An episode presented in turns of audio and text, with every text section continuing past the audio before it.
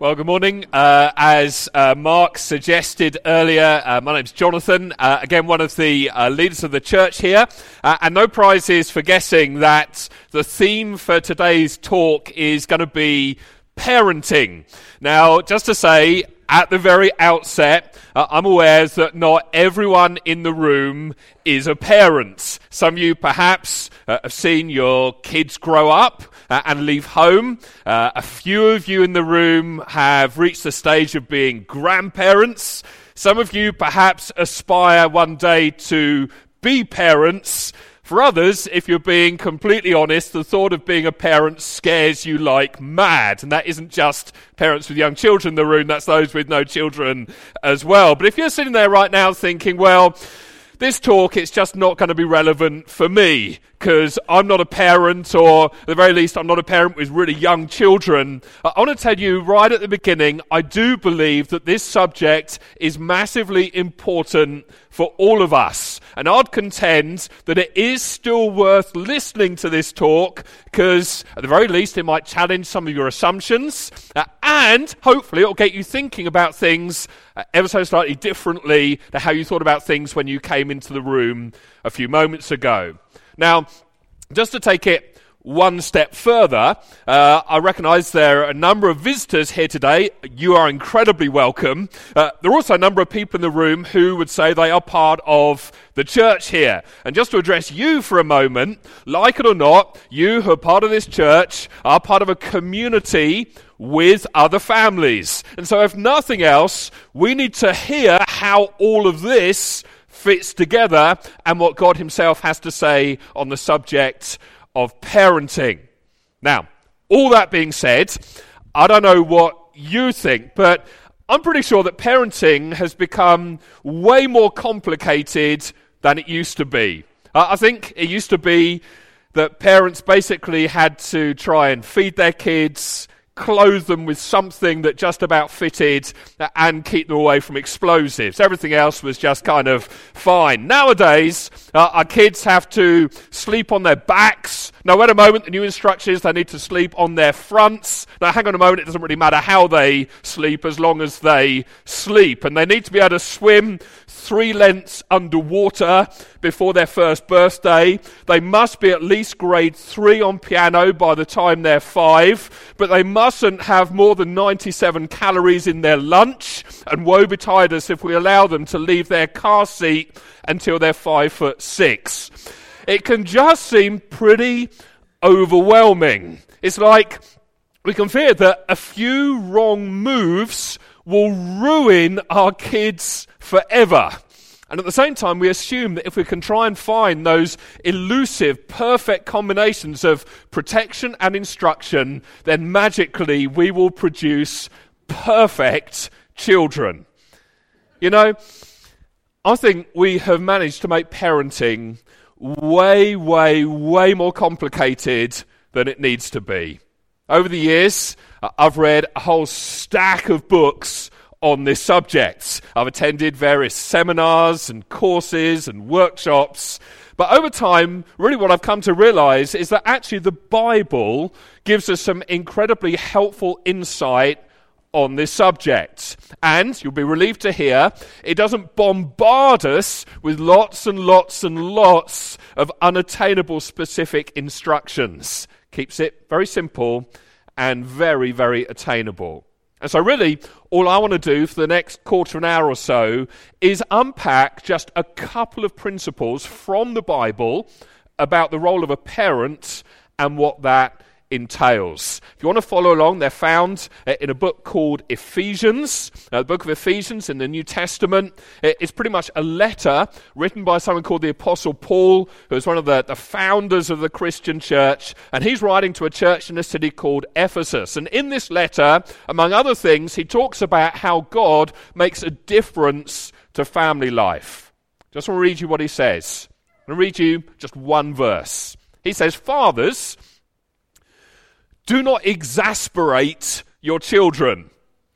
Instead, bring them up in the training and instruction of the Lord." Fathers, do not exasperate your children. Instead, bring them up in the training and instruction of the Lord. I want to deal with this in reverse order. I want to start off by talking about the training and instruction of our children. It's one of the things we should do as parents. It's like there is this expectation that children will actually learn something from their parents. And I know often it feels like they're never learning anything, but the expectation is that they will, over time, learn some stuff from us as their parents. But specifically, according to this verse, dads have a very particular role in all of this. I make just a few suggestions to help you see what this might look like in practice. And I want you to forgive me here, this is a bit of a sweeping generalization, but often my observation would be that the desire with the mother is to protect their child from harm at all costs. Whereas my observation, generally speaking, would be that dads have a role in helping their kids learn to negotiate risk and danger.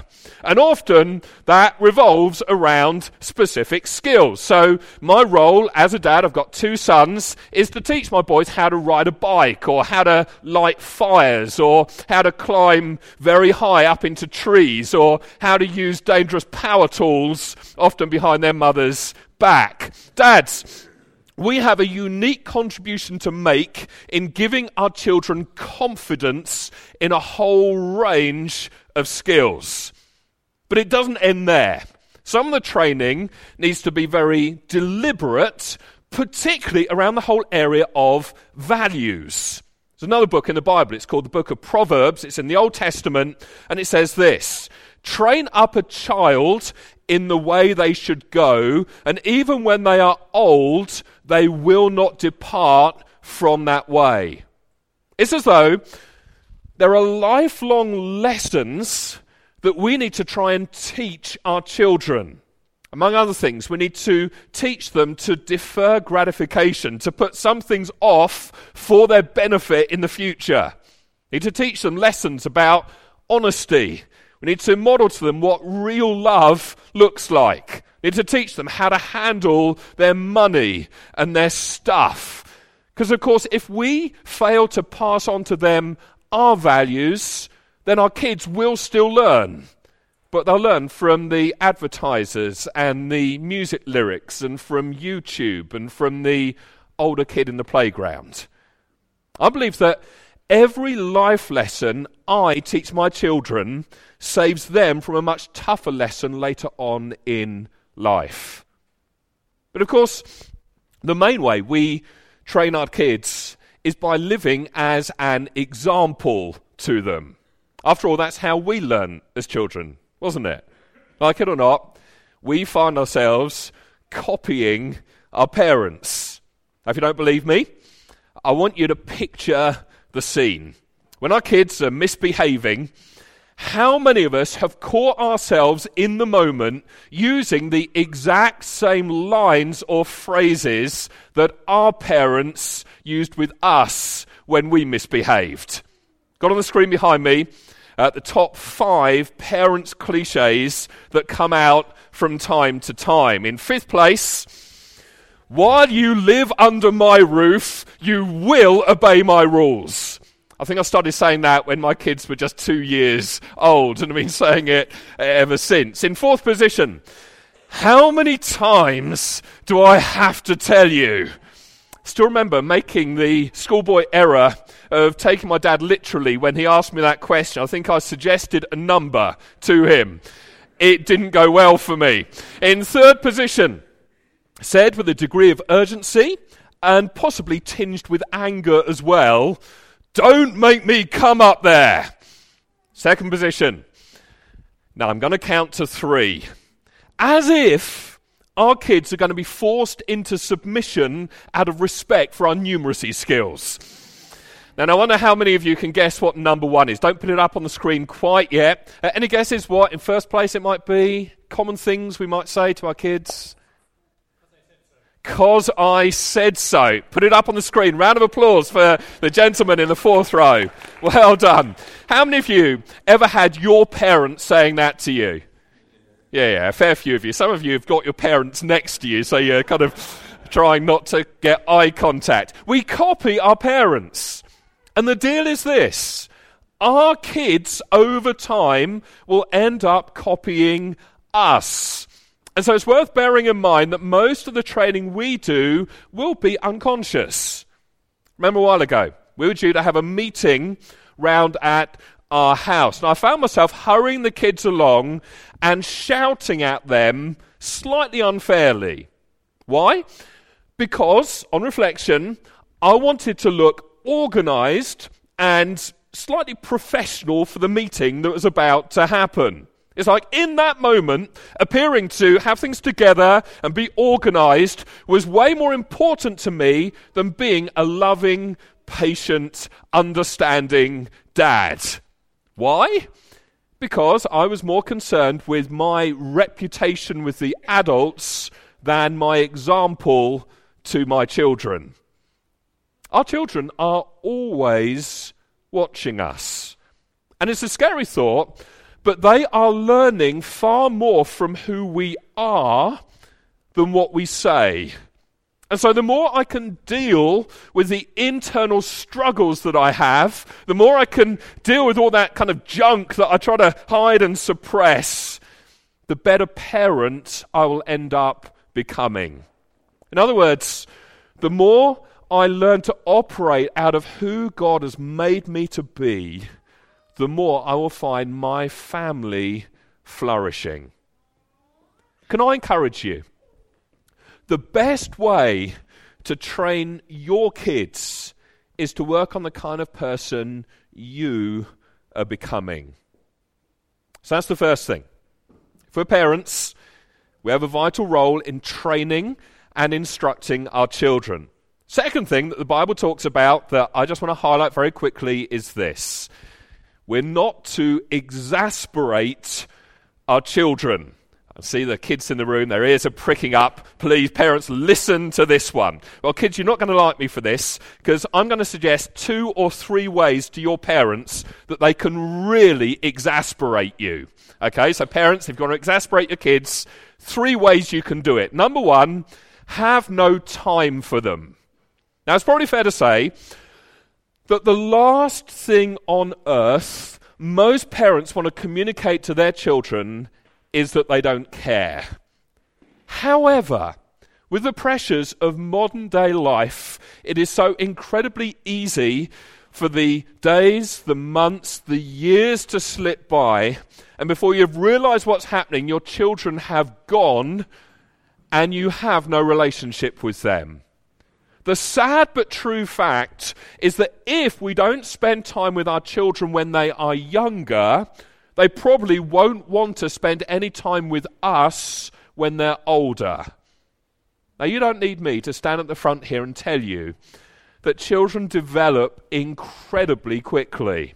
It really is no exaggeration to say that every day there are fresh adventures and significant achievements.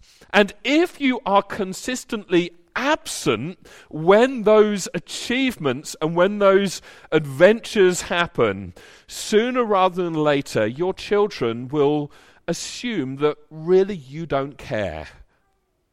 But I think this actually goes way beyond just being physically present in the room. You see, it's possible to be physically present but emotionally absent. Let me try and illustrate to you what I mean. I'm not trying to show off or anything, but I'm the proud owner of an iPhone 6. I've got to be very careful I don't distract myself now by looking at it and reading the messages that have been coming in, maybe from some of you rather naughtily, as I've been speaking. But I've got pretty much everything on this phone. I've got my diary, my emails, books, music, today's newspaper, magazines, Twitter, Instagram, not to mention a whole stack of games. I could spend hours with this phone. In fact, quite honestly, I could very happily go away for a weekend, just me and my phone, and be perfectly happy. But the risk is that my children grow up thinking that I never really knew my dad because he spent all of his time just staring at a 3-inch screen. You know, on reflection, that is the last thing I want for my children. Parents, when you are with your children, are you really with them? Are you fully engaged with them? In reality, there are few things more frustrating for a child than absent parents. And so I want to urge you, before it's too late, seize the day and make time for them. So, for example, if your children, I know some of you are in this situation right now, if your children are still at the baby stage, get as involved as you can in their lives from day one. Dads, and the mums haven't paid me to say this, dads, listen, make a point of changing as many nappies as you can. Hold your child in your arms often. Talk to them as if they can understand every word. And then, as they grow older, put dates in your diary that are important to them. Birthdays, school productions, sports events, and so on. And make sure you know and you understand what they're into, what they're interested in, not just dragging them along to what you're interested in. And many an afternoon I spent looking at old buses with my dad, and it was the most dull, boring, tedious thing, and it drove a wedge in my relationship with him. I didn't know, I'm getting off my chest. Take an interest in what they're interested in, and put yourself out to do what they want to do. And whatever you do, don't put any of this off until tomorrow. Because in the words of the old cliche, tomorrow never comes. If you want to irritate your kids, if you want to really exasperate them, first of all, have no time for them. Secondly, be serious all of the time. Let's face it, life is serious. There are bills to pay, there are examinations to pass, there are deadlines to make, there are meetings to arrange, there's healthy eating to attend to, there is discipline from time to time that needs to be carried out. Now, don't hear me wrong, all of this is important. Although that's the case, childhood also needs to be characterized by a little bit of laughter every now and again. Quite honestly, if all you ever do is tell your children off or tell them to be quiet because you're trying to concentrate and think about something more important, they're going to end up resenting having you around. You see, childhood wasn't designed to be weighed down with the troubles of the world. It was made for fun, at least every now and again. Now, in my mind, one of the main advantages of fun, you can call me a cheapskate if you like, but one of the main advantages is that rarely does it have a large price ticket attached to it. Fun is borrowing a tent and having a family camp out in the garden for a night. Now, just hear me out, this might not sound like your idea of fun, but the point is, if your children enjoy it, I'd suggest it is a legitimate use of your time. Fun is watching a film together on a school night, perish the thought, every now and again. It's having water fights, if not in the house, at least outside the house, or better still, around at a friend's house. And running around the house, pretending to be Obi-Wan Kenobi or Tinkerbell. Now, scrub that out of your minds right away. Now, I'm aware that in all of this, there are potential dangers with these examples, and your mind might readily be going to all the reasons why really this doesn't relate to you. You could camp in the garden and end up getting pneumonia. I'm aware that could happen. And we know that it's really not a great idea to stay up late on school nights. I understand that. And if you're having a water fight in the house, the water could hit an electricity cable or a socket, could cause the whole house to explode, bringing untold devastation to your entire neighbourhood. And I also have to admit, for the sake of balance, there are inherent dangers in some role-playing games. However, it will probably be okay. And your children, even if things go horribly wrong, will certainly never be able to say you are dull and boring. So, if you want to exasperate your kids, first of all, have no time. Second, have absolutely no fun. And third, have no boundaries. Think about it. Life is full of boundaries. And normally speaking, boundaries are set for our protection and for our well-being. So, for example, imagine a game of football with neither rules nor a referee to enforce them. It would descend into anarchy.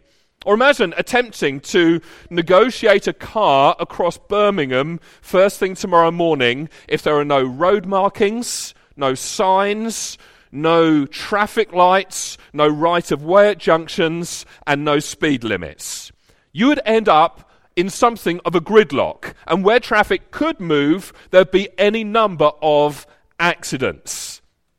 I think it's fair to say, on the whole, boundaries bring security, safety, and greater potential for enjoyment.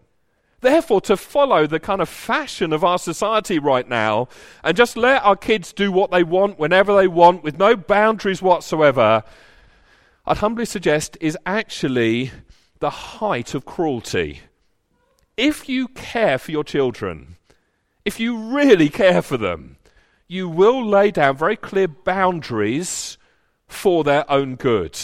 And although undoubtedly they will protest when you give them the rules, and they will undoubtedly kick up a fuss when you try and enforce them with discipline, as they grow up over time, they might not admit it quite yet, but they will end up appreciating them.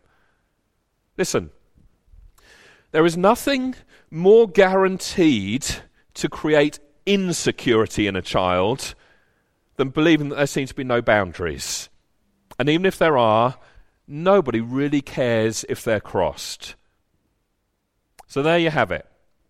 If you want to exasperate your kids, 1, remember this, have no time for them. 2, be deadly serious all the time, have absolutely no fun, and whatever you do, have no boundaries. The bottom line is, as parents, we have a vital role to play in training and instructing our children. And we stand the very best chance of succeeding in this if we set out not to exasperate them. Now, that's the theory. Of course, the reality is that we do all have our failings. We do all have our shortcomings. I certainly don't want to stand at the front and make out that I am the perfect parent. Every parent in the room, myself included, has done things and said things that we regret. Maybe even this morning. We've lost our rag with our kids or not had time for them in the way that we would have wished. And equally, not only have we made mistakes, but over time others have made mistakes with us. I'm guessing any number of people in the room are carrying the wounds and the scars from parents who, to be honest, were less than we needed them to be at times. So at the end of the day, we've got this problem. We all need parents who instruct us on how to do life, to be available to us, to set safe boundaries for us. But let's be real. No one fully matches up to that. Which is why I want to just close this out by pointing you towards God. You see, of all the names attributed to him in the Bible, Lord of Lords and King of Kings and Creator, you know the most frequent term used to describe God in the Gospels, Matthew, Mark, Luke and John at the beginning of the New Testament, is the term Father. Jesus describes God as the perfect Father. Now, I don't know where you are at in your journey towards God, whether you've known him for many, many years, or perhaps you've just kind of walked into your first ever church meeting. But I do know this. If we're on a journey some way towards God, then the end destination is knowing a perfect Father. Because that's what he's like.